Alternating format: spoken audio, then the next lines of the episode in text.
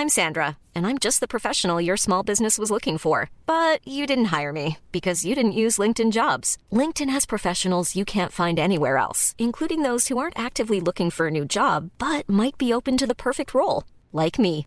In a given month, over 70% of LinkedIn users don't visit other leading job sites. So if you're not looking on LinkedIn, you'll miss out on great candidates like Sandra. Start hiring professionals like a professional. Post your free job on linkedin.com/people today. Hey, it's Ryan Reynolds, and I'm here with Keith, co star of my upcoming film, If, only in theaters, May 17th. Do you want to tell people the big news?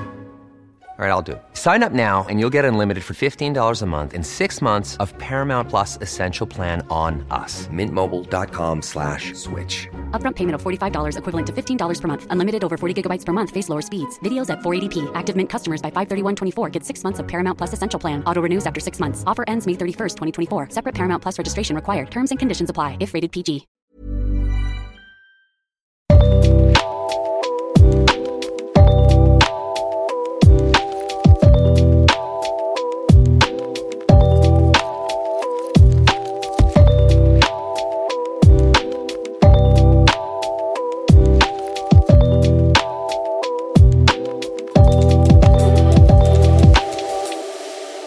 Heb op het team gezeten dat de laatste jaarrekening van Fortis heeft goedgekeurd. Vlak voordat die bank omdonderde. Meer dan 98% om binnen 24 maanden failliet te gaan. Dat heb ik toen op die persconferentie ook gezegd. En vier maanden later, toen ging die en toen lachten ze niet meer. Niemand wil horen dat de Nederlandse huizenmarkt een zeepbal is als je net een huis hebt gekocht. Als iemand jouw journalistiek leuk vindt, dan is het geen journalistiek. Nee. Dan, is het, eh, dan is het PR. Sinds 2017 is de koers van ABN AMRO zo hard ingestort... dat dat de Nederlandse belastingbetaler 8 miljard euro heeft gekost. Ja.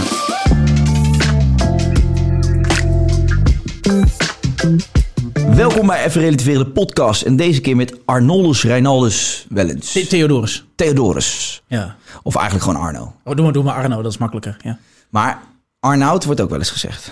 ja het is, dus ik ben gedoopt als Arnoldus, Ja. Theodorus, Wellens. Maar doe, doe maar Arno, dat is dus de, elke afkorting die jij fijn vindt van, eh, van Arnoldus. En Arnie, of Arn, Ja, die wil ik, die, die, die, eh, die ja, sla je er meteen achterna, dus nee, die wil ik liever niet. Oké, dan zeggen we gewoon beetje- Arno. Doe maar Arno, graag, dank je. Hey Arno, leuk dat je er bent. Eh, tof dat je wilde komen. Ja, Hoe, ga, hoe ga ik jou nou introduceren? Want op je Twitter staat dan freelance journalist. gewoon journalist, schrijf, ik, schrijver van het Euro-evangelie. Ja, Eh Emabele vent, toch zo bescheiden gebleven. ja. alles. goede kaaklijn, sportief, dat, soort dingen. Ja. Nee, maar je hebt vooral een enorme interesse in alles wat met economie te maken heeft. Is, althans, is mijn gevoel. Ja, ik ben. eh, ja, ik kan het je wel vertellen. Ik heb een. Eh, ik heb eh, eh, bedrijfseconomie gestudeerd in Amsterdam nadat ik uit uh, Vaassen kwam. Leuk gezellig dorpje op de, op de Veluwe. Ja. Eh, ik heb bij een aantal bedrijven gewerkt, ook banken. Er zijn meerdere banken waar ik werkte of Wat was jouw functie bij die banken? Uh, nou, het laatste daar werkte ik bij een accountantskantoor. En dan moet je de jaarrekening van die bank controleren. Ja. Dus ik heb op het team gezeten dat de laatste jaarrekening van Fortis heeft goedgekeurd. Oké. Vlak voordat die bank omdonderde. Maar je werkte bij een accountancy dan? Ja, En wat, welke was dat? uh, KPMG. Oh ja. En dat is wel, dan ga je wel nadenken van hoe kun je nou alle regels volgen. Dus een, een controle uitvoeren. Uh, en die bank doet dat zelf ook. Die voldoet aan alle standaarden en, en normen die er worden gesteld. Die houdt zich aan alle wetten. En iedereen denkt dat het gezond, gezond is. En een dag later is die kapot. Ja. Dat, dat, dat geeft een mens te denken. En als je dan terug gaat zoeken, ja, dat is, dan denk je, hey, hoe heb ik dit kunnen missen? Ik heb twee cycli meegemaakt uh, dat ik banken zag omvallen. Ja. Uh, nou, daarna ben ik, uh, vond ik dat werk eigenlijk heel saai. Toen heb ik Jord Kelder leren kennen. En die zei, als je nou journalist wordt, dan ben je de enige in onze métier, zoals hij dat noemt. Uh, Waar leerde je hem kennen?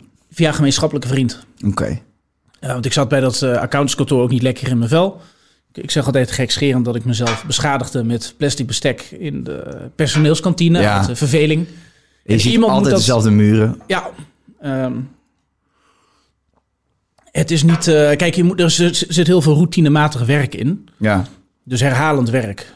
Dus als een bank uh, een miljoen contracten heeft afgesloten voor bepaalde leningen, ik zeg maar wat. Mm -hmm.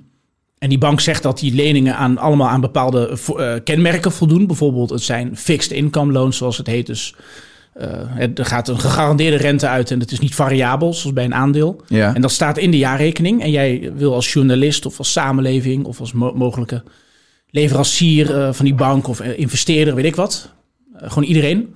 Of je wil daar een hypotheekje nemen, je vraagt je af, is die bank gezond? Dan moet jij ervan uit kunnen gaan dat dat klopt. Ja. Maar dan moet iemand die miljoen dingen narekenen. Maar dat kan natuurlijk niet, want je kunt niet eh, in een maand of in een paar weken eh, nadoen wat die bank een jaar heeft opgebouwd. Dus moet je een steekproef doen. Dan pak je bijvoorbeeld 10.000 leningcontracten en dan ga je die allemaal lezen om te kijken of daar inderdaad geen elementen in zitten van variabili- variabiliteit.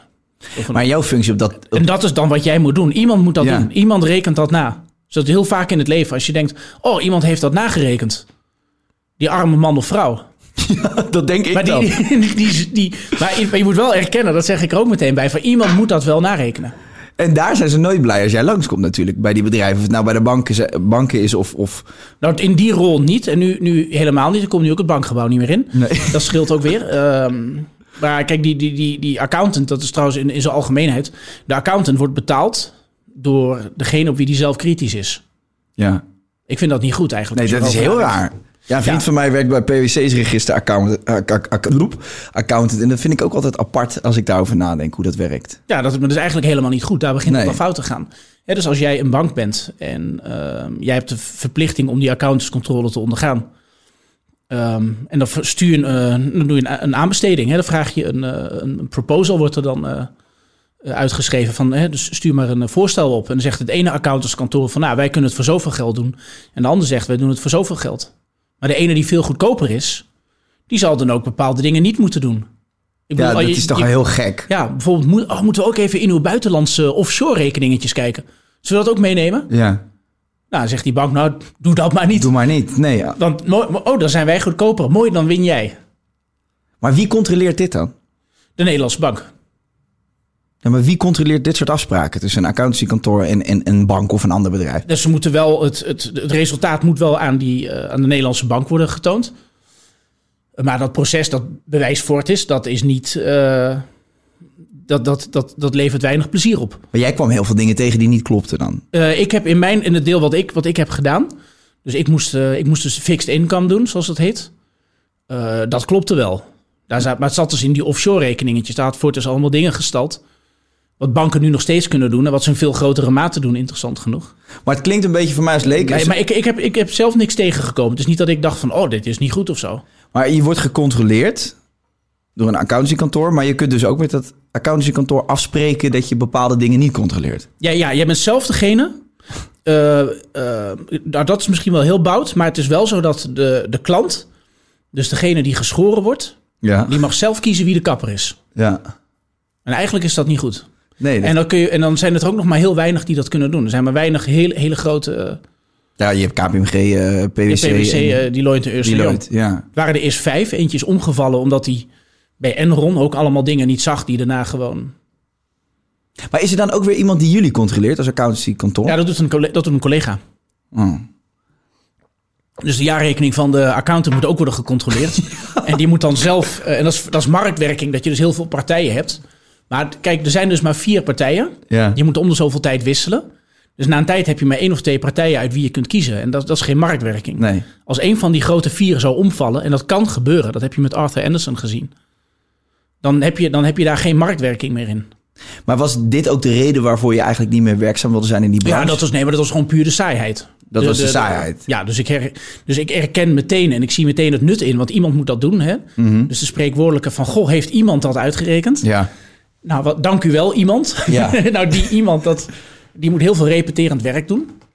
Eh, eh, ehm, en dat, dat was op een gegeven moment zo saai. Ik kan me nog herinneren dat ik... Ik zat op een gegeven moment dus ook bij, eh, bij Fortis en bij SNS. Die hebben het allebei niet gered. Of ja, SNS is dus gered door de overheid. Maar dat is hetzelfde als het niet gered hebben. Ja, je hebt steun exact. nodig. Ehm, dan moet je dus al die leningcontracten moet je lezen. Maar die zijn opgesteld door advocaten die zich ook kapot vervelen. ja. En eh, die advocaten die stoppen er allemaal geintjes in. Die, waarvan ze weten van niemand leest dit ooit. Behalve die ene arme stakker die bij dat accountantskantoor Ja. werkt. En die toevallig dit contract uit die steekproef heeft gelezen. En dat was Dus jij. ja, Jij dacht, hé, een cadeautje, wat leuk. een cadeautje. Dat zijn, dat zijn dan grapjes. Dus Ja. je je voorstellen, er staat bijvoorbeeld in zo'n contract staat er van nou... eh, bank A, dus Fortis, heeft een contract met een bepaalde bierbrouwer. Ja, je mag dan niet zeggen, wel eens Heineken was het, geloof ik. Houd even op Heineken. Ehm, dan staat van, nou, we geven een lening aan Heineken en dan uh, die lening moet worden terugbetaald. Maar er zijn situaties denkbaar dat het eigenlijk gewoon niet kan. Ja. Dus stel dat er een wereldwijde drooglegging komt, zodat Heineken morgen... Nou oké, dan, dan zegt de bank van oké, dan Kan je niks aan doen? ja, kun je, kun je niks Ja. aan doen. Bij een natuurramp, een aardbeving, nee, dan moet je wel. Eh, en als het om een fabriek in Congo gaat, stel de fabriek wordt genationaliseerd. Dus de, oh, er is een rebellie, revolutie en eh, het leger pakt die fabriek. Ja, moet Ja. je dan nog...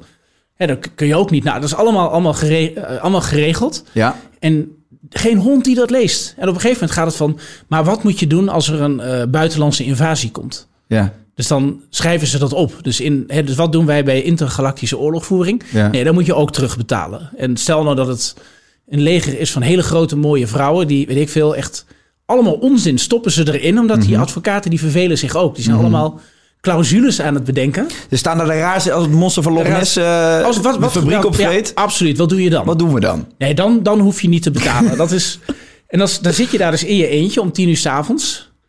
En dan zit je daar om te gniffelen. En dan kijk je om je heen, zit je in die betonnen muren. En vaak ook een beetje een aftans kamertje, want ze Ja, zitten hier ja, niet bezig. Dan zit je daar alleen, dan kijk je naar buiten, is het donker. Dan denk je, wauw, dit is mijn leven, ja. Kun je je voorstellen dat heel veel lui daar eh, met burn-outs eruit vliegen? Ja. Ongelooflijk veel, hè? Tuurlijk. Ja. Want het, dus, mensen is niet gemaakt om zeer repeterend werk te doen. Nee. Dat blijkt ook uit... Als je Adam Smith bijvoorbeeld, die, die, die heeft de, het boek van de lopende band eigenlijk uit de 18e eeuw. Mhm. Een hele bekende econoom die het idee van marktwerking heeft bedacht. Die zei dat ook al van, als je zo te werk gaat, als je steeds één iemand één dingetje laat doen, dan wordt diegene daar heel efficiënt en snel in. Dus ik in dat geval met die contracten lezen. Maar iemand raakt wel afgestompt, dan moet je Mhm. Ja. wel wat aan doen. Hoe merkt je dat aan jezelf? Eh, nou, wat ik zei, dat ik mezelf een plastic bestek begon te bekrassen. Toen Ja. zeiden mensen om me heen van, jij bent hier niet super gelukkig. Nee. Misschien niet helemaal eh, jouw ding wat je nu aan het doen bent. Zijn er mensen dat om je heen uit, uit je uit Ook privéomgeving? en van de werkgever zelf. Eh, dan krijg je coaching. Ik zat ook niet lekker in mijn vel. Ik had Nee. een aantal privé dingen waar ik mee zat. Eh, nou, dan zorgen ze dat je eh, hulp krijgt. Wat dat betreft vond ik het een heel humaan bedrijf. Ja, want daar is wel veel... Er is wel veel eh, zou daar wel heel veel rekening mee, hè? Dat begrijp ik ook Ja, van omdat ze de een na de andere... Nee, precies. Ze moeten wel. ja, Nee. precies. Dat is, dat is de... Ja, Maar dat geeft eigenlijk ook al aan dat ze weten dat het... wat ze van hun werknemers verwachten... dat dat dat, het zeer eentonig is. Precies, En dat dat, het eigenlijk dat, dat moet helaas zo zijn. En nou, toen heb ik Jort Kelder leren kennen. Die zei, nou, als je nou journalist wordt, dan, ben- dan ben jij zo'n beetje de enige die de jaarrekening van een bank kan lezen. Ja. Eh, toen ben ik naar Quote gegaan, want daar werkte hij nog. Een week daarna ging hij zelf weg.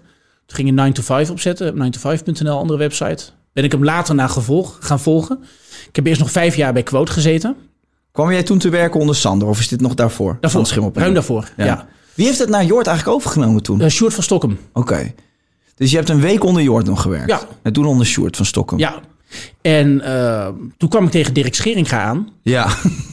En daarvan heb ik dat ook gezegd. Toen, eh, dus ik had toen bij Quote had ik mijn vrijheid herwonnen. Want er konden er allemaal dingen die bij KPMG niet konden. Dat kun je je voorstellen. Dat Ja, een daar wil ik heel even Dat was heerlijk. Ja, hoe, hoe gaat dat? Ik bedoel, je, je zit daar tussen die betonnen muren en dan kom je bij quote werken. En dan is er andere wereld. Ja, om 11 uur s middags is er een, eh, een biertje al en een wijntje. En Elf uur 's middags. eh, ja, of, ja de gaat ook ochtend. door elkaar. je weet het op een gegeven moment ook niet meer. Nee, geen, uiteindelijk je moet gewoon productie maken. Dus iets, dat vind ik het mooie aan een wat creatiever beroep. En van journalistiek in zijn algemeenheid. eh, dat dat, dat hè, als, als iets af is en je hebt het gemaakt en het klopt. En ja, dan, dan kun je nog wel zeggen... ja, maar voor deze klant moet ik 36 uur per week schrijven of zo, weet ik veel. Dan hoef je dat ook niet meer te doen. En Dus kon je kijkt- schrijven? Kon je goed schrijven? Eh, ja, ik vind, ik leren? vind zelf van wel. Ja? Nou, ik had ervoor had ik wel als hobby om columns te schrijven. En, eh, Maar, maar Jord vroeg niet aan jou van schrijf eens een proefstuk. nee, dat is toen niet gebeurd. Wat Nee? Vooral omdat voor die quote 500, eh, er zit heel veel rekenwerk in. Er moeten jaarrekeningen worden doorgeplozen. Mensen die niet willen opvallen, die halen dingen weg. En die Ja. halen trucjes uit. En dus daar, daarvoor kwam ik binnen. Ja. Eh, maar daarna ben ik, ben ik steeds meer gaan doen. En eh, dat, was, dat was een bijz- bijzonder prettige eh, afwisseling van de betonnen muren. ja, dat kan ik me Ja, voorstellen. en uiteindelijk kun je dan ook gewoon kritisch zijn. En je kunt dan naar zo'n persconferentie van Dirk Scheringa. Dat weet ik nog wel, dat hij daar zat hij helemaal trots te vertellen over hoe solide zijn bank was. En dan zei hij van ja, al die rare fratsen die die Amerikanen doen. dat, dat doen wij niet. Nou, dat deed hij wel. Dat was gewoon een leugen. Dat, Ja. Ik wist dat gewoon nog van Fortis. Ik zag dat, dat zij bepaalde transacties deden. Eh, Die, hè, met die riskante hypotheekproducten. Die, die deed Dirk Scheringa ook. En hij zei, ik doe daar niet aan. Ik ben zo solide als het arbeidsethos van de Westfries. Toen zei ik, nou, dat is een belediging voor die Westfries. Ja, ik wil het zeggen. Ik zei, dan, dan, dan vraag ik me af, hebben die kaboutertjes al die polders Had jij destijds een scoop? Ja, ik heb gezegd, dat- ik heb, ik heb uitgerekend dat hij een kans had van meer dan 98% om binnen 24 maanden failliet te gaan. Dat heb ik toen op die persconferentie ook gezegd. Toen werd ik beschimpt door iedereen.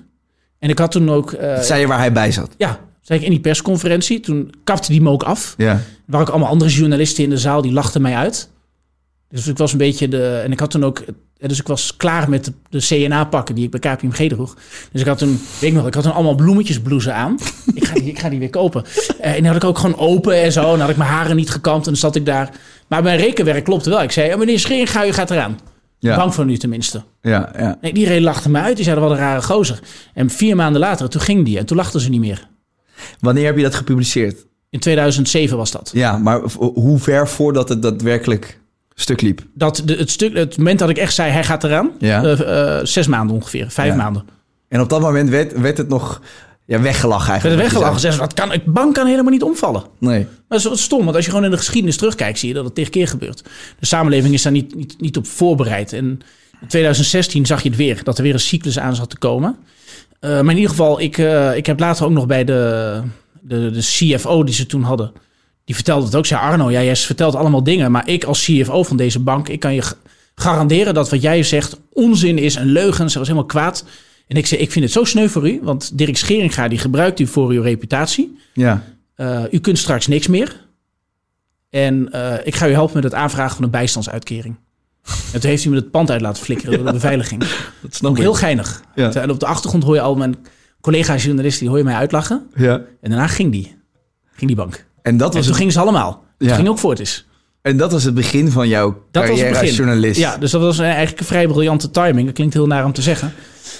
Maar heb je heb ik jezelf met, helemaal eh, opnieuw uitgevonden op dat moment? Want je, wat Ja. je zegt, je komt weg bij die betonnen muren... en je komt ineens in zo'n wereld terecht waarin je... Dan moet je wel jezelf ook leren tuchtigen. Dat heb ik ook even moeten leren. Ja? Daarna ben ik, eh, heb ik Jort gevolgd naar 9to5.nl. Dat is een andere website. Ja. Eh, die hebben we verkocht of gefuseerd met een collega-bedrijf. Ik zal de naam niet noemen, maar dat hadden we niet moeten doen. Eh, want dat hebben we dus in goed vertrouwen gedaan met het idee van dan blijft het archief en het bedrijfje bestaan. Dat Maar is 9 niet to zo. 5 ken ik eigenlijk niet echt. Nee, nee, kijk, dat is het hele probleem. Wat Ik, was de eh, bedoeling van 9 to 5? Eigenlijk emotieloze, politiek acorrecte, financiële journalistiek. Ja. Met een bron, met, met als idee dat je, dat je het van de insiders moet hebben. Dus, eh, en ik ben, dat, ik ben dat bedrijf nu opnieuw aan het oprichten. Die vorm van journalistiek, die bestaat in Nederland niet. Waar bestaat die wel? Welke Eh, landen? Mhm. Je hebt in Amerika heb je bijvoorbeeld Zero Hedge. Die vind ik heel goed. Dat soort dingen. En heel veel mensen zeggen, oh, complotdenken, complotdenken. Nee, maar je ziet vaak dingen eh, ja, mijlenver van tevoren aankomen. Ja. Zoals faillissementen van banken, economische cycli. Ehm, en waarom dat- is daar een gebrek aan in Nederland? omdat, de, omdat in Nederland hebben wij, wij zijn woke geworden, het, het, het, het- zoals dat heet. Hè? Dus we zijn eh, eh, heel erg betrokken met maatschappelijk onrecht. Tenzij we het zelf ook echt gedaan hebben, interessant genoeg. Hè? Maar als er in, aan de andere kant van de plas iets naast gebeurt met de politie... dan gaan wij daar uitzendingen over vol praten. Dan gaat meer dan de helft van de uitzending over een bepaalde begrafenis bijvoorbeeld. Eh, en alle grote onderwerpen, die missen wij. Omdat die ten eerste moeilijk zijn, vervelend zijn... Ehm, en eh, omdat die vaak ook gevolgen hebben die mensen niet willen horen. Niemand wil horen dat de Nederlandse huizenmarkt een zeepbel is als je net een huis hebt gekocht. Ja. Ik snap dat op zich ook wel. Eh, en uiteindelijk heb je het probleem dat de journalistiek wordt gefinancierd door aandeelhouders of Ja. door, door subsidieverstrekkers Precies. en door adverteerders. En die, die adverteerders en die subsidieverstrekkers die willen dat het medium een bepa- bepaald braaf geluid laat horen. Maar wanneer is deze... sinds wanneer is dit nou een beetje eh, gevormd tot wat het nu is? Is Dat dit is altijd zo geweest? Of had je in de jaren tachtig bijvoorbeeld wel nog Ja. vrijere journalistiek? Wat je hebt is de. Wat, wat een groot probleem is, is de. Eh, ik ga niet zeggen dat je terug moet naar de jaren tachtig.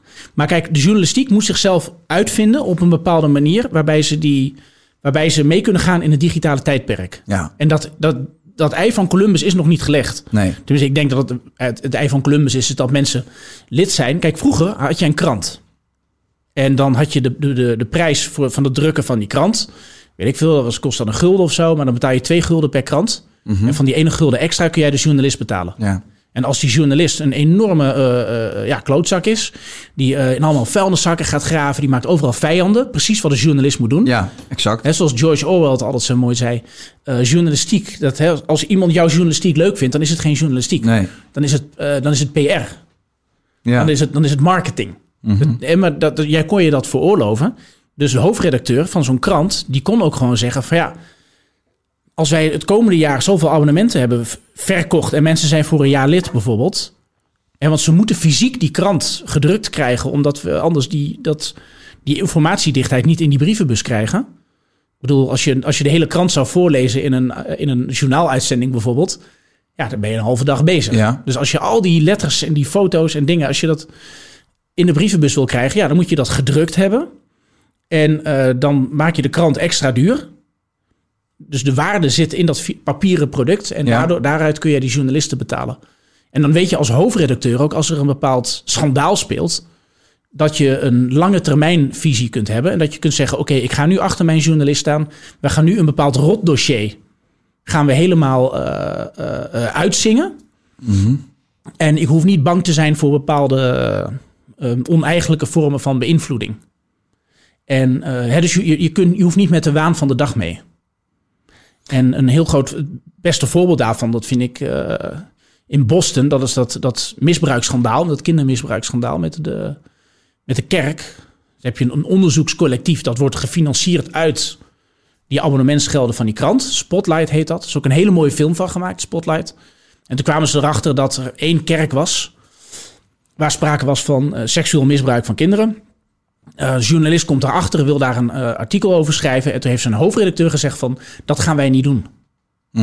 Want het is niet dit ene scoopje dat jij hierachter bent gekomen. Of scoopje, ik, ik wil het niet eh, afdoen als iets kleins voor, dat, voor, de, voor, de, voor de specifieke gezin. Maar de, de, de, de hoofdredacteur zei toen tegen de leider van het onderzoekscollectiefje binnen zijn krant, dus Spotlight heet dat, van maar als die kerk zo snel en zo makkelijk reageert met een soort cover-up op jouw scoop.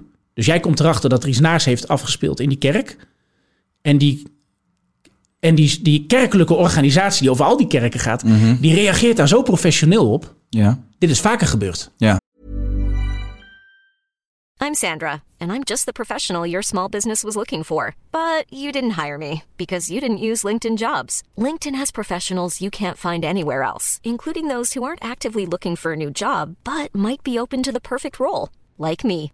In a given month, over 70% of LinkedIn users don't visit other leading job sites. So if you're not looking on LinkedIn, you'll miss out on great candidates like Sandra. Start hiring professionals like a professional. Post your free job on linkedin.com/people today.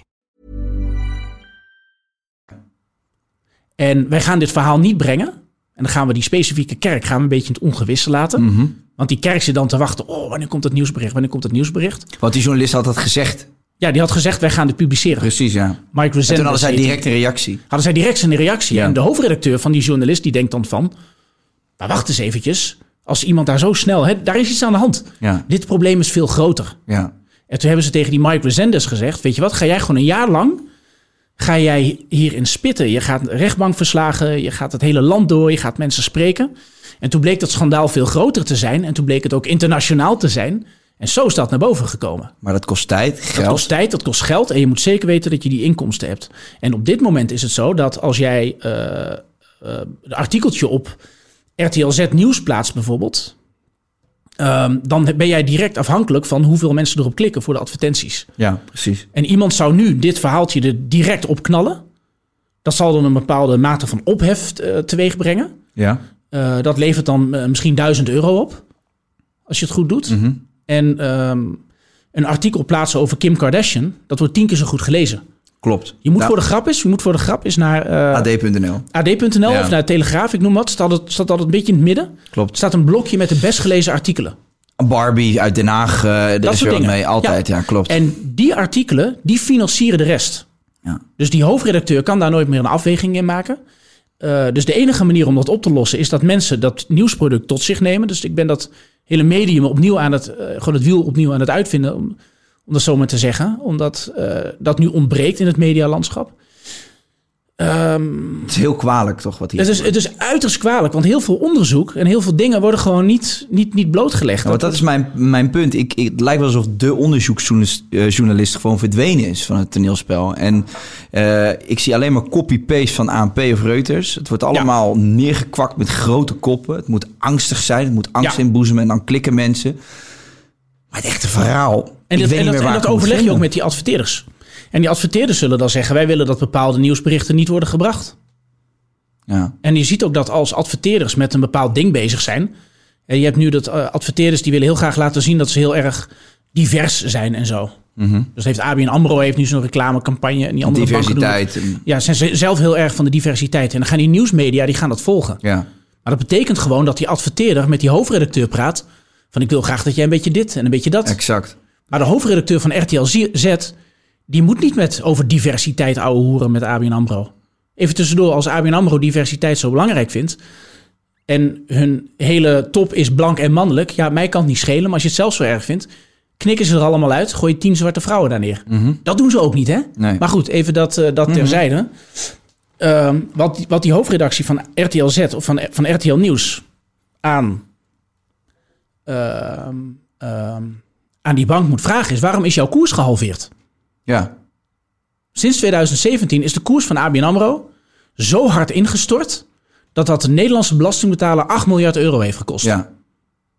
En in 2007 gebeurde dat ook. Daarom zei, zei ik dat van, van, van die Scheringa. Zo'n bankaire crisis, als je gewoon een beetje kunt rekenen...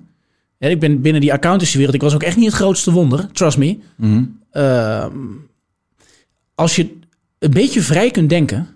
en je bent niet gebonden en vastgeklonken door allemaal gekkigheid... dan zie je het al lang aankomen. Maar omdat, omdat die insiders, die weten dat al. In 2007, in de zomer van 2007... toen begonnen de collega-banken van, van, van, eh, van Lehman Brothers... die begonnen eh, dat aandeel te dumpen. Speculeren à la baisse, zoals dat zo mooi heet. In die financiële wereld. Ze zien een crisis al twee, drie jaar van tevoren aankomen. Tuurlijk. Maar dat is het verhaal. Dat is het nieuws dat je moet brengen. Dat is wat je ABN AMRO moet vragen. Maar, En dat, en dat gebeurt niet. Nee, maar jij stipt nu een probleem aan. Maar het grootste probleem is dus ook dat de lezer, het volk even plat gezegd, het soms gewoon allemaal niet begrijpt, het allemaal te moeilijk vindt. En dus kiest voor een artikel over Kim Kardashian. Omdat Ja. dat makkelijk te verwerken is. Ja. Dus zelfs al zou je dat oplossen, dan is nog steeds de vraag: heeft, heeft de meerderheid van het volk de kennis en de behoefte om die artikelen ook te lezen? Hoe kijk Nou je daarnaar? Nou, kijk, het, je krijgt natuurlijk wel een, eh, een visueuze cirkel der verwachtingen. Ja, Dus als je alleen maar bagger ziet en echt nieuws wordt jou onthouden, dan weet je ook niet wat daar speelt. ja. En dan zul je dus, als je dan bijvoorbeeld toch geïnteresseerd bent in een bepaalde materie, ehm, dan, dan heb je een inhaalslag te doen met betrekking tot media en kijken wat er, wat er, wat er gebeurt. En, en dan snap je ook heel veel dingen niet. Maar als je nou wel kwalitatief goede media hebt, waarbij hoofdredacties. eh, als je bijvoorbeeld kijkt, als je dat terugzoekt, ik vond dat wel interessant. Het, de journaaluitzendingen rondom de Irak-oorlog van 1991. Niet dat drama van die herhaling, laten we daar alsjeblieft niet over hebben, maar in het kader van de zinloze oorlogen. Maar Ja. die, die, die Eerste Golfoorlog ja. dan zie je dat, de, eh, dan zie je dat het NOS-journaal, ehm, maar ook RTL Nieuws, die zijn daarbij aanwezig. Die rijden letterlijk voor die Amerikaanse troepen uit.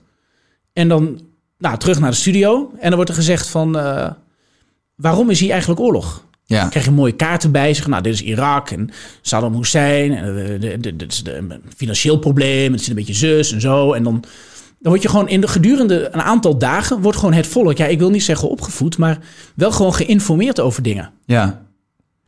En Dat was in 2001 wel anders. daarna... Toen begon, de, Toen begon die transitie. toen begon die transitie Ja. en daarna is het van kwaad tot erger geworden. En eh, ik heb een, een, kijk, de, de meest recente oorlog op het Europese continent die wij hebben gehad, eh, dat was de oorlog om eh Nagorno-Karabakh. En als je dan internationale media leest, dus even dat is een, een enclave, een exclave eigenlijk van Armenië Ja. ehm, in, in, in het buurland Azerbeidzjan. Een- een beetje een conflict over wie, welk deel wat van wie is enzovoort. Dus een bevroren conflict sinds het einde van de Koude Oorlog. Ja. En dat is in, eh, in september 2020 is dat weer eh, losgebarsten. Erdogan heeft dat een beetje zitten opstoken. Die heeft een aantal eh, Syrische huurlingen heeft hij uit Syrië naar die regio gevlogen om met een van die partijen mee te vechten. En dat zijn hele nare mensen. En die zijn nu ook verdwenen. Die, die zwerven ergens rond op het Europese continent. Er is een etnische zuivering geweest van Armenen, gegeven de geschiedenis heel pijnlijk. En het stomme is, ik zit Amerikaanse en, eh, eh, en andere, andere media te kijken. Ook Turkse media bijvoorbeeld. En daar wordt daarover verteld. Van nou, dit is aan de hand. Eh, de Azeri hebben de, de oorlog... eigenlijk de, de slag zijn ze begonnen. Ja. Ze rukken zo snel op. Dit en dat gebeurt. Dit is de achtergrond. En in Nederland gewoon geen enkel nieuwsbericht. Dus dat kun je beamen. Dat er zit iemand hier in de, in de studio die vaak bij mij is. Ja. Dat ik op een gegeven moment bijna mijn schoen naar de tv wil gooien, naar RTL Nieuws. Er, er is voor het eerst sinds deze eeuw, dit, dit millennium, is er een oorlog op het Europese continent. Met duizenden doden. Met etnische zuiveringen. En het RTL Nieuws en NOS, die negeren dat dagenlang. Het gaat hier over gommers. Ja, Ab Oosthuis. en krijg je allemaal dat soort onzin. Als je nu naar RTL Nieuws gaat, gewoon die nieuwssite, en je zoekt op Armenië, Ja. dan krijg je berichten over. Kim Kardashian komt uit Armenië. Kim Kardashian, met haar grote billen, zij domineert het helemaal. Dan hebben we nog wat mensen die gevlucht zijn uit Armenië. En dan hier asiel willen aanvragen. En dan, maar Armenië is een veilig land in termen van asiel. Dus dat is sowieso zijn altijd kansloze zaken.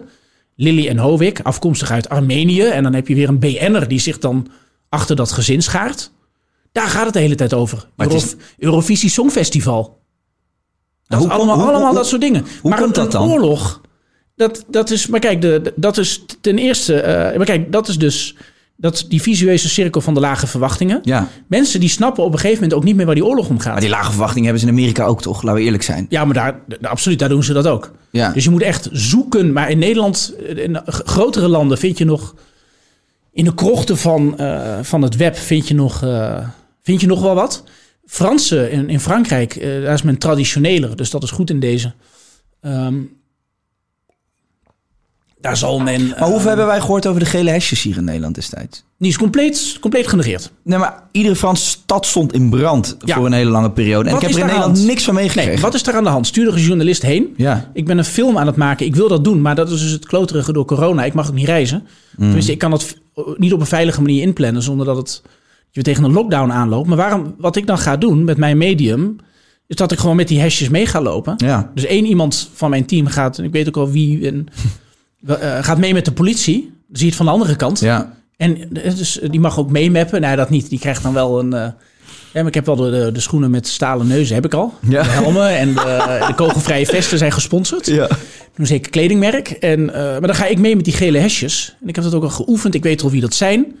En dan ga ik die vrijdagavond kom ik daar aan. Dat zijn vaak mensen die in het noorden van Frankrijk eh, of daarbuiten wonen. Mensen zeggen een beetje onze leeftijd. Die hebben middenklasse beroepen. Eh, die werken in een fabriek of die zijn eh, of in de horeca of zijn vrachtwagenchauffeur, weet ik veel. En die zijn boos. Er is daar iets aan de hand. Ja. En die worden dan zaterdagochtend worden ze wakker met hun katertje. En dan pakken ze met z'n allen het openbaar vervoer. Als dat niet ook staakt. En dan gaan ze naar Parijs en dan gaan ze met de politie rellen. En ik wil met die mensen meegaan zodra die rellen er weer zijn. Het was makkelijk te plannen, want het was elke week. dus dan, ik weet ook al wie dat zijn. En ik ben ook daar ook welkom. Ik mag er ook slapen. En dan ga ik met mijn camera mee. En dan ga ik gewoon vragen. Pourquoi est-ce que vous êtes en colère? Ja. Waarom, waarom, dus waarom zijn jullie zo boos? Wat is hier aan de hand?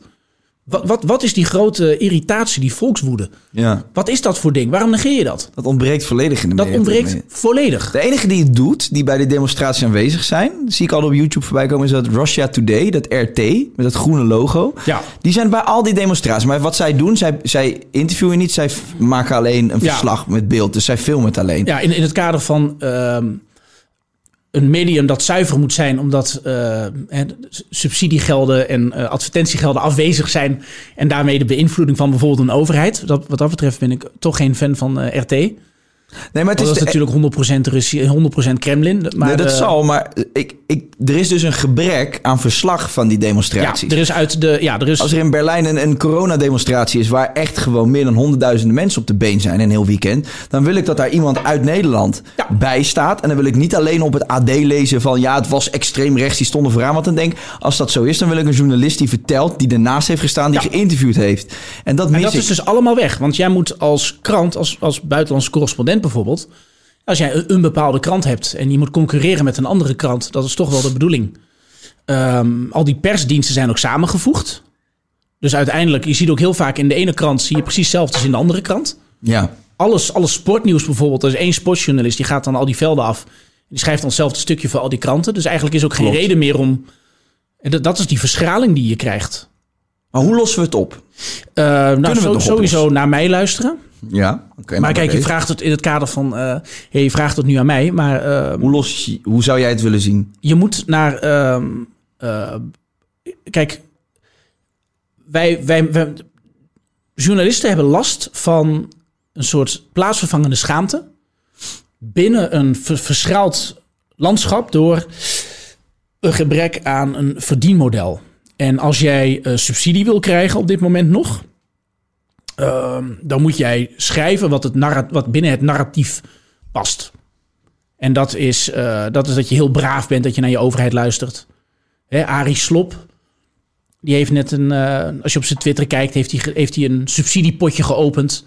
Zodat hij een aantal beginnende journalisten gaat helpen. Ja. Maar die moeten dan natuurlijk wel doen wat past bij hetgeen, hè, bij de hand die voedt. Is Pieter Klok een uitzondering? Ja, er zijn, er zijn een paar uitzonderingen die dat doen. Hij heeft En- de toeslagenaffaire aan het licht gebracht voor de mensen ja, die het niet eh, weten. Jan Klein Nijhuis. En, eh, maar dat zijn er heel weinig. Op, een, op, op 17 miljoen mensen zijn het echt maar heel, zijn er maar heel weinig mensen. Maar Ja. de journalisten die moeten zich bevrijden van het idee dat ze eh, binnen een bepaald narratief moeten schrijven. De macht braaf volgen. Zeker rondom corona en alles wat, wat, wat, wat daarmee te maken heeft. Maar spreek jij veel, veel journalisten en uit jij ook je frustratie naar die journalisten die werkzaam zijn voor de kranten? En die zeggen ook- die zeggen ook van, wat ja, zeggen ze dan tegen jou? Die zeggen ook van ja, maar ik kan dat niet schrijven. Ja, maar dat, ja, Dat is nu niet handig.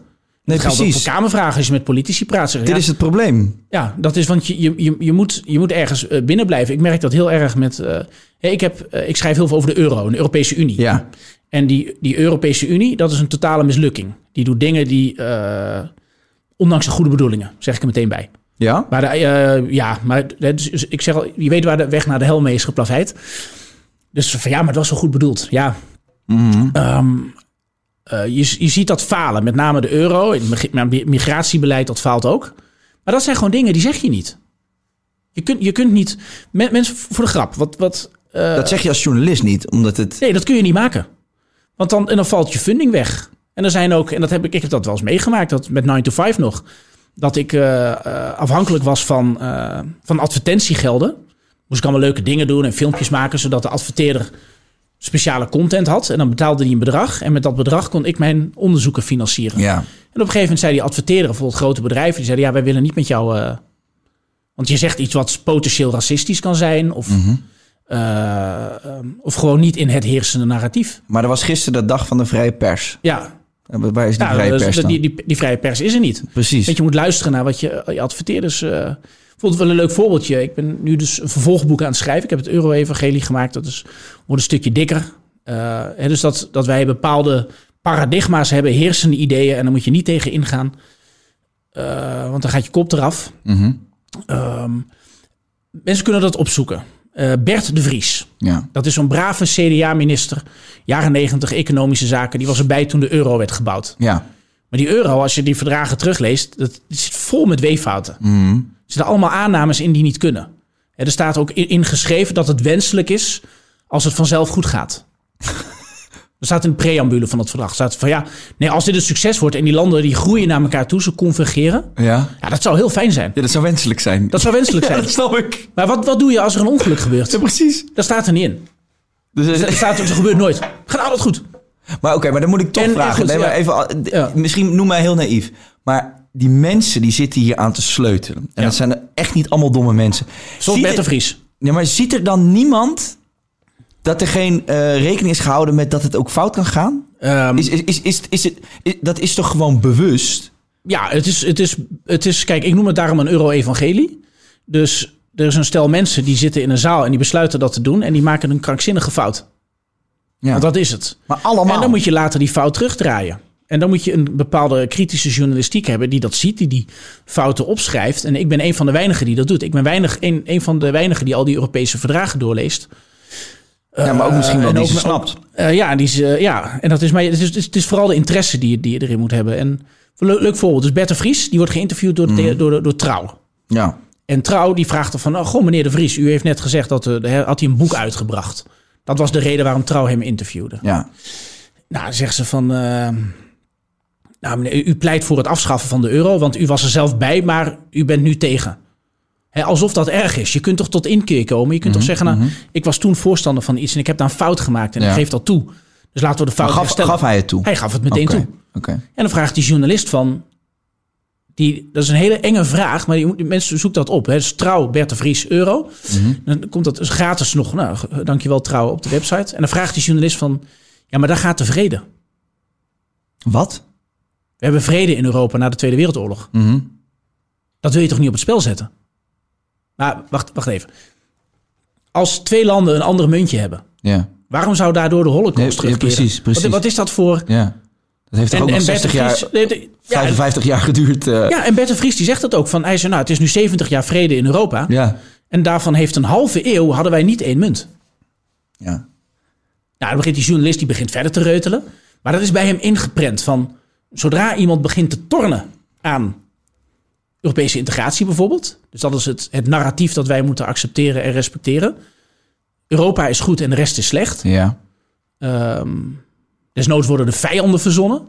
Maar goed, als je zegt, hè, dus dat is het paradigma. Dat is wat, wat op redacties, wat iedereen, iedereen stemt. Elke journalist stemt ook D66, GroenLinks of, eh of PvdA. Ja, natuurlijk zijn wij voor, eh, voor het afschaffen van je nationale soevereiniteit. Op monetair vlak in dit geval. En anders krijg je oorlog. Maar en die, en maar mensen, mensen kunnen dat die dit nu, die dit nu zien, ze kunnen dat, dat eh, terugzoeken ook. heeft die journalist het door op dat moment? Of, of gelooft hij echt in... Ik denk dat hij dat echt gelooft. Het, het wordt er zo uitgeknald. Van ja, nee, maar stel dat twee landen eh, een verschillende munt hebben. Ja, nee, dan krijg je oorlog. Maar dan, dan kom je op mij gewoon eh, geïndoctrineerd kom dat je is over. ook indoctrinatie. Maar vervolgens lezen mensen lezen dat. En die worden verder geïndoctrineerd. Want Ja, die want die nemen lezen- dat over, ja. dat narrative. En dan, wat, wat ik dan doe, is dan pak je een studie. Dan ga je bijvoorbeeld kijken van, nou, landen zonder euro in Europa, doen die het dan zoveel slechter dan de landen met euro? Dus Noorwegen, Zweden, Denemarken en Zwitserland, doen die het zoveel slechter dan Malta, Griekenland, Cyprus en Portugal? Nee. Ik zit, ik zit liever in Noorwegen dan in Griekenland. Met Zweden noem je ook een land waarin het volk ook vaak nog mee mag beslissen. Mag exact. En dan krijg je referenda. Referenda, ja. En dat is, ik denk, dus in politieke zin. eh, je Ook niet meer aanwezig Nee, in je moet, je Nederland. moet naar referenda toe. Nou, we hadden een referenda, Hadden toch? maar dat is met, met, met recht afgeschaft, met, met, met een reden afgeschaft. Ja, Eh, wij mogen vooral niet te veel mee, eh, meekijken en ons bemoeien als volk met wat, eh, wat ze op Europees vlak eh, allemaal afspreken. nee, en dat is dus. eh, en wat dat betreft denk ik dat wij in een laatste eh, deel zitten van een soort doodstrijd van die verdergaande Europese integratie. Ehm, dat, dat, hè, dus, dat corona wordt misbruikt om allemaal dingen te doen die al lang op de plank lagen, lagen. Kun je vrij simpel zien in die, in die, in die verdragen. Ehm, en dat, dat is een soort wanhoop. Want eigenlijk, de helft van, meer dan de helft van Nederland denkt zoals Bert de Vries. Ja, Die, die, die, die denken eigenlijk van, maar eigenlijk, ja, eigenlijk kan het helemaal niet. En, kijk maar naar Engeland. Ja. En dat is Denk je dat als we hier een Nexit zouden in, een referendum zouden doen voor een Nexit, zou dat... Ja, ik zou. Dat is een moeilijke vraag. Want dan, dan, dan vergelijk je het bijvoorbeeld met Brexit. Maar kijk, lid zijn van de Europese Unie, dat is drie dingen. Dat is dat je, je hebt een interne markt. Ja, En dat is een succes. Eh, dat is een reactie op de Tweede Wereldoorlog, waarbij je zegt we gaan meer handelen onderling. ja. En ehm, zodat je economie snel groeit en je de Amerikaanse steun voor de wederopbouw kunt terugbetalen. En dat doe je dan samen, terwijl je net oorlog hebt gevoerd. Dat is een succes. Die interne markt is een succes. Zou ik niet van met de kernlanden tenminste. Ja, ja. Ik zou er niet vanaf willen. Hè, de Albanië wordt er nu bij getrokken en Oekraïne. Nou ben ik daar wat minder eh, enthousiast over. Eh, maar in principe dat is de interne markt. Dat is goed. Dan heb je eh, daarna vrije migratie. Wat betekent dat een land geen grenscontroles mag invoeren. En alles en iedereen wat een grens overloopt, heb je te accepteren. Dat is het Schengen-verdrag. Staat letterlijk in artikel 1 en 2 van dat verdrag voor vrije migratie. Van gij zult iedereen binnenlaten. Er staat letterlijk, je mag, je mag het wegverkeer niet hinderen. Maar dat betekent praktisch gezien dat iedereen Ja, erin kan. En de derde kers op de taart, dat is de euro. Van gij zult ook de euro invoeren. En die Britten die hadden de situatie dat ze wel lid waren van die interne markt. ja. maar dat ze de pond mogen houden. Ja, die, die situatie had ik niet zo gek gevonden. Dus dat wij in Nederland de gulden hadden behouden. Ja, Ja. want dan heb je al, al die dure reddingsfondsen en zo'n Europese centrale bank die allemaal gekkigheid doet. Ja, je hebt daar wel last van, want die Europese centrale bank die beschadigt jouw buurland bijvoorbeeld. Een land dat wel zo gek was om die euro te nemen. Maar eigenlijk kijk je er met een beetje een afstandje naar en dan zeg je, oeh, fijn dat we daar niet in zitten. Daarom, daarom wilden, wilden die Britten er ook uit. Die zien die Europese Unie op allemaal dingen falen. Dus dat geeft een slecht gevoel. Dan denken ze, oh, als het kan, wil ik er liever uit. Maar zijn ze nu beter af? Ehm, nou ja, het, het probleem is, kun je uit die Europese Unie en toch toegang houden tot die interne markt? Kijk, de euro heeft geen toegevoegde waarde, geeft alleen maar gezeik. Vrije migratie heeft nul economisch nut. Dat is allemaal uitgerekend. Ehm, maar die interne markt is voordelig. Als je je macht als volk teruggrijpt op, die, op dat geld en op die migratie, maar daar kun je nog discussies over voeren. Maar je kunt die interne markt houden, dus de situatie die Noorwegen heeft. Ja, dan heb je, dan heb je economisch gezien de, de, de optimale situatie. Ja. Alleen dat is dus het nare, is dat die, die, die, die Britten die gingen eruit. En net als een, een huwelijkspartner van wie je wil scheiden. Ehm, die gaat dan een beetje lullig doen. En die gaat het scheidingsproces bemoeilijken met allemaal moeilijke afspraken en dingen. Maar als de Britten, ehm, en dat wordt nu allemaal geëffectueerd, als je die toegang tot die, vrij, tot die interne markt volledig open houdt, dan hebben ze 0,0 economische schade. ja. En dat is, dat is de situatie naar waar je naartoe moet. Maar, zoals er Nederland verkoopt meer aan de Britten dan andersom. Dus die, maar zoals het er nu uitziet, gaan we niet naar die situatie, maar gaan we bijna naar een situatie zoals Amerika, waarin landen eigenlijk een soort staten worden en Europa gewoon eh, United Nations. of Ja, United Europe is- Nations of Europe. En ik Ja. zeg altijd, daar kun je voor zijn. Je kunt, eh, je kunt dat een, eh Wat een ben jij? bewandelen. Eh, ik voel het niet. En Waarom ik zal, je ik het zal dat, dat is gewoon mijn gevoel. En dan zeggen mensen altijd van, hé, maar wacht even. Als je met de monetaire economen spreekt, of de, je gaat naar D66-congres en je spreekt daar een, een, een erudite ambtenaar of een bewindspersoon op leeftijd, die heel erg begeisterd is en ook echt voelt van, een beetje de Sigrid Kaags van de wereld. Mhm. Die, die, voor, hen is, voor hen is de euro heilig. En zeggen ze, het volk moet daar niet over beslissen. Nee. Hè, want dan gaat het volk domme dingen niet. doen. Die snappen dat niet. Ja, ja. Maar dus, dus deze, D66 heeft dan een groot probleem. Hè? Want ze willen aan de ene kant die Europese integratie. En aan de andere kant willen ze democratie. Het zijn de democraten 66. Ja. Maar ja, wat doe je dan? In, wat voor spagaat krijg je? We hebben het er gisteren over gehad. Dus de spakaag. Ja. Welke spakaag krijg je als dat volk niet voelt wat jij wil? Precies.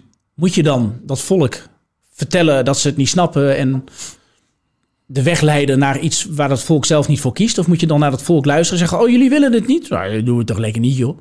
Ja, ik ben van het laatste. Ja. En eh, Als je het hebt over democratie. als je het hebt over democratie, zou je dat moeten doen. Wat doe je in een democratie als het volk iets, als het volk niet jouw visie deelt? Dan luister je daarnaar. Dan luister je toch? Dat is toch het hele idee van een democratie. Daarom zijn referenda ook zo goed. Maar ja, goed, het is een, weet je, vol- eh, een volksvertegenwoordiger. Dat wordt. het is volks. Mensen vergeten. Precies. Je bent, je bent Pieter geen, Omzicht is de enige nog op het ja, moment, je lijkt bent wel. geen volksvoorlichter. Nee, En je bent- exact. Je, moet, je moet luisteren. Ja, dat woord En- volksvertegenwoordiger, dat, dat zegt alles. Maar het is gewoon nergens terug te vinden op dit Nee, moment. het is, het is zo duidelijk. En kijk, eh, ik heb dat in mijn boek ook zo genoemd. En eh, ik heb wel situaties gehad dat mensen letterlijk razend worden op mij. Gewoon fysiek onpasselijk. Waarom? Omdat ik, ik laat zien dat die Europese integratie, dat wordt, wordt een drama en die euro helemaal. Ja. En als je, het, als je het enorm wil versimpelen, dus als mensen dit gesprek willen herhalen op een bierveeltje of in de kroeg, als het Ja. weer mag. Ehm, er zijn een aantal onderzoeken geweest.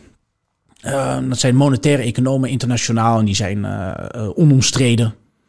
Eh, bijvoorbeeld eh, Maurice Obstveld, dat is de hoofdeconoom van het IMF. Mhm.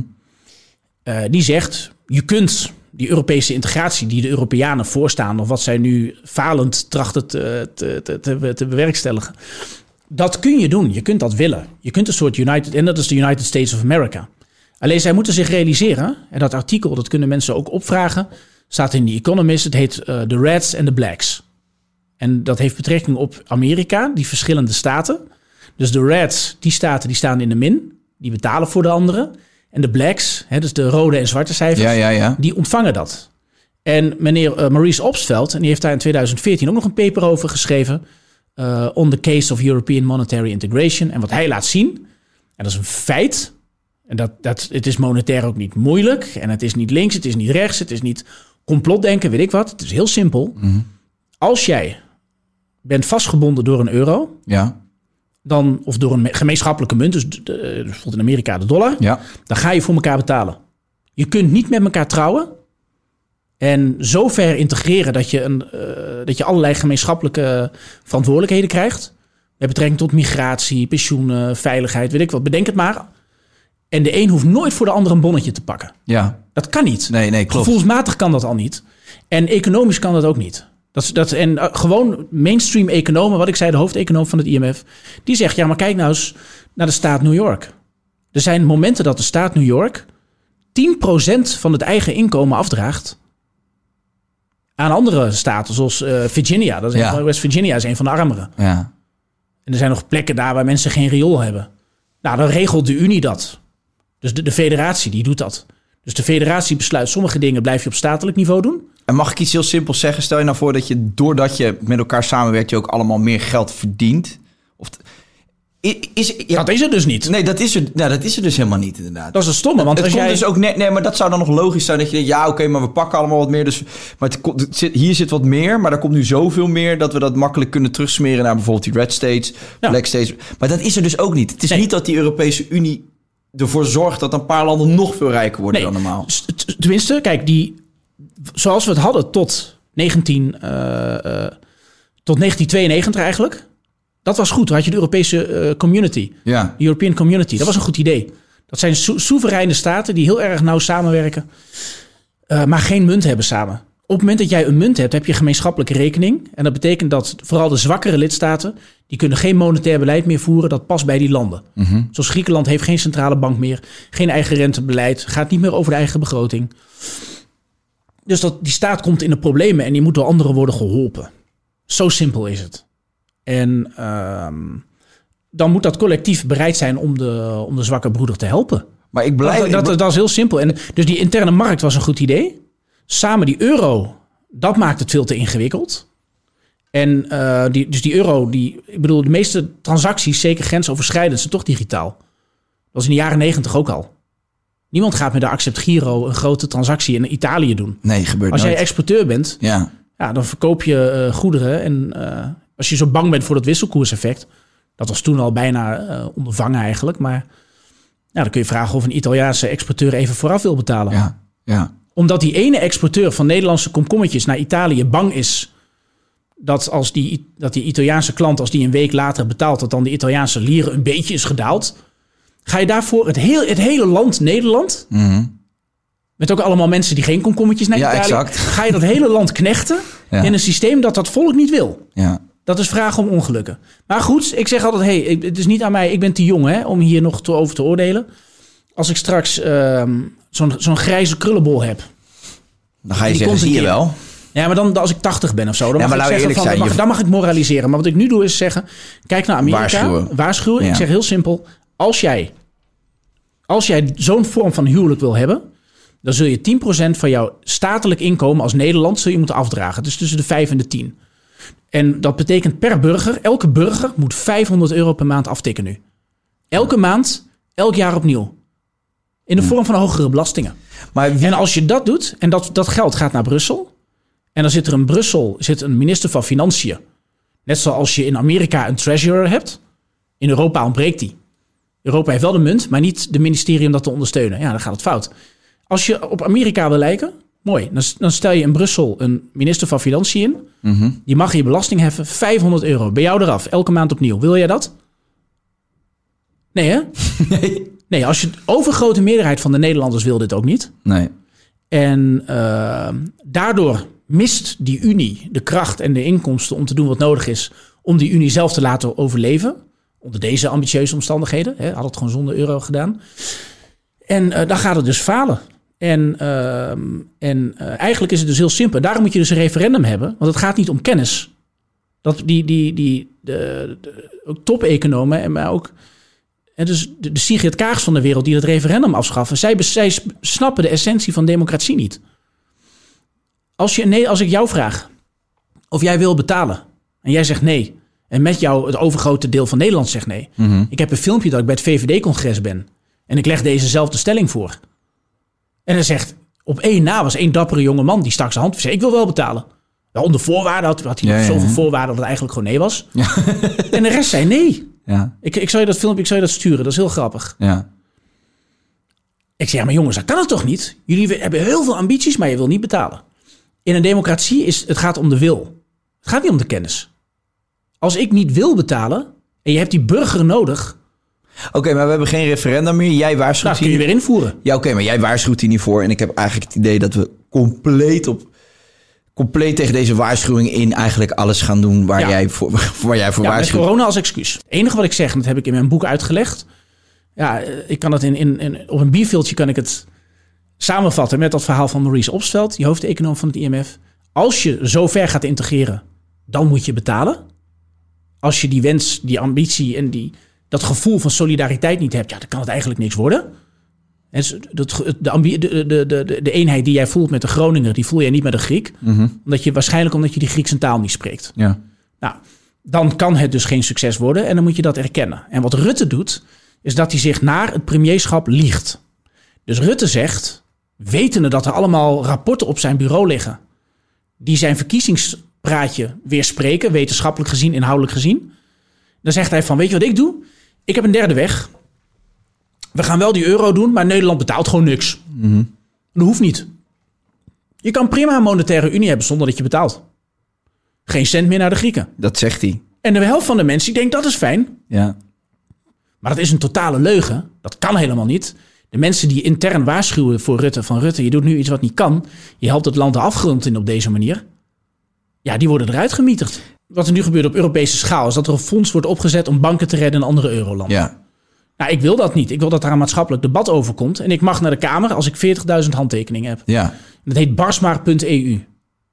Barsma.eu. Barsmaar.eu. Oh, Barsma.eu, oké. Ja, dus zo heet dat burgerinitiatief. Ja. Het is niet dat de EU moet barsten, maar ik wil dat de banken barsten. ja. Je moet nooit solidair zijn met banken, want dan leren die gasten het niet. En hoeveel mensen hebben dit ondertekend? Tot Nou, ik nu zit toe? nu op 30. En ik moet Dus je hebt nog 40. 10.000 nodig. Ja, ik noem maar wat. Als Nou je ja, en doet, voor de, nee, voor de mensen die nu luisteren en kijken. www.barsmaar.eu.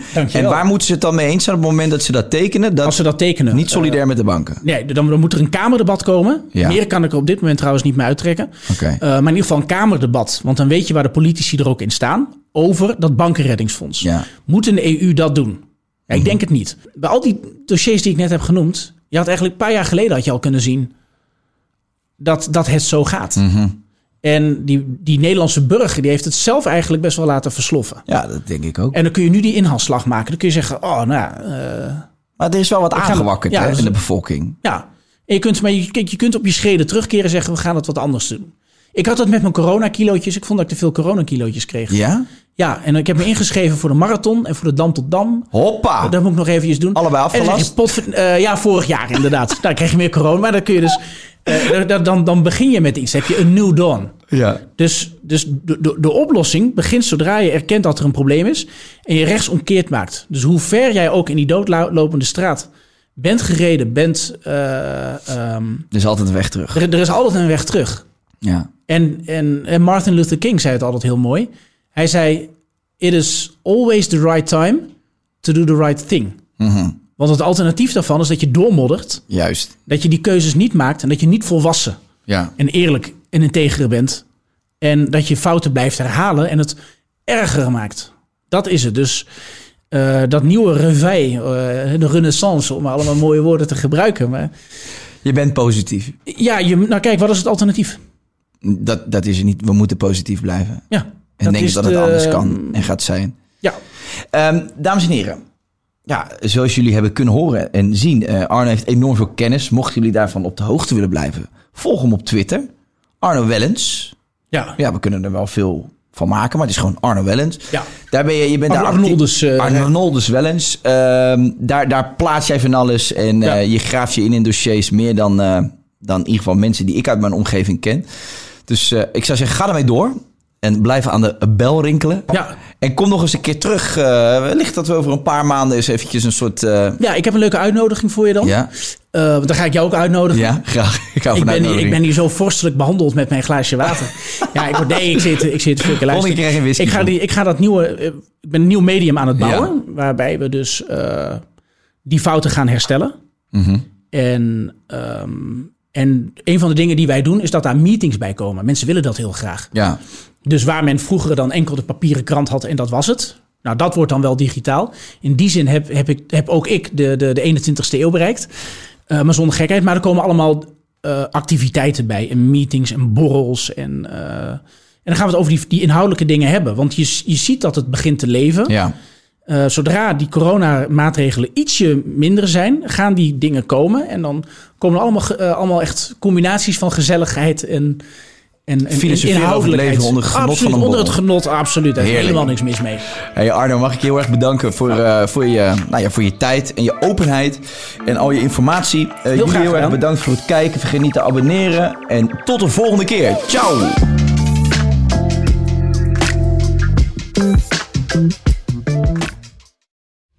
Vind jij dat jouw merk het verdient om in het volgende rijtje Tony Media adverteerders te staan? Bol.com, Google, HelloFresh, Samsung, Coca-Cola, Land Rover? Dat kan, zolang je maar betaalt. Mail naar adverteren@tonymedia.nl.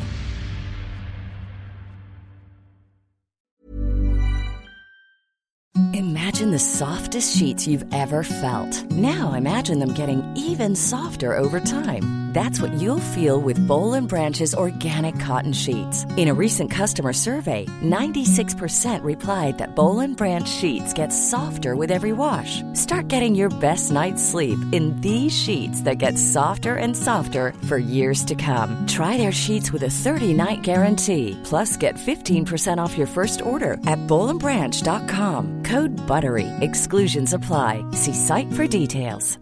How would you like to look five years younger? In a clinical study, people that had volume added with Juvederm Voluma XC in the cheeks perceived themselves as looking five years younger at six months after treatment. Look younger, feel like you. Add volume for lift and contour in the cheeks with Juvederm Voluma XC. Reverse signs of aging by adding volume to smooth laugh lines with Juvederm Volure XC. For important safety information and to find a licensed specialist, visit juvederm.com. That's J U V E D E R M.com. Not for people with severe allergic reactions, allergies to lidocaine, or the proteins used in Juvederm. Common side effects include injection site redness, swelling, pain, tenderness, firmness, lumps, bumps, bruising, discoloration, or itching. There's a risk of unintentional injection into a blood vessel, which can cause vision abnormalities, blindness, stroke, temporary scabs, or scarring. Talk to a licensed specialist to find out if it's right for you.